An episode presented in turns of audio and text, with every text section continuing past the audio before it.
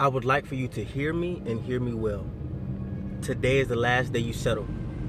Today is the last day you settle for average, for a job that doesn't treat you right, for a person that doesn't treat, treat you right, for a toxic and bad relationship, for a toxic and bad friendship.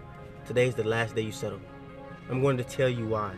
Because you are beyond phenomenal and you are beyond extraordinary. You are beyond extraordinary. So there's no reason for us to settle for anything less than that. I want you to make the conscious decision to make today the last day that you settle and tolerate less than extraordinary, less than phenomenal. We are moving past just average. Remember that. This is MOGTM, man of God that motivates, and God does not just want to change your life, He wants to save it. But you have to go act.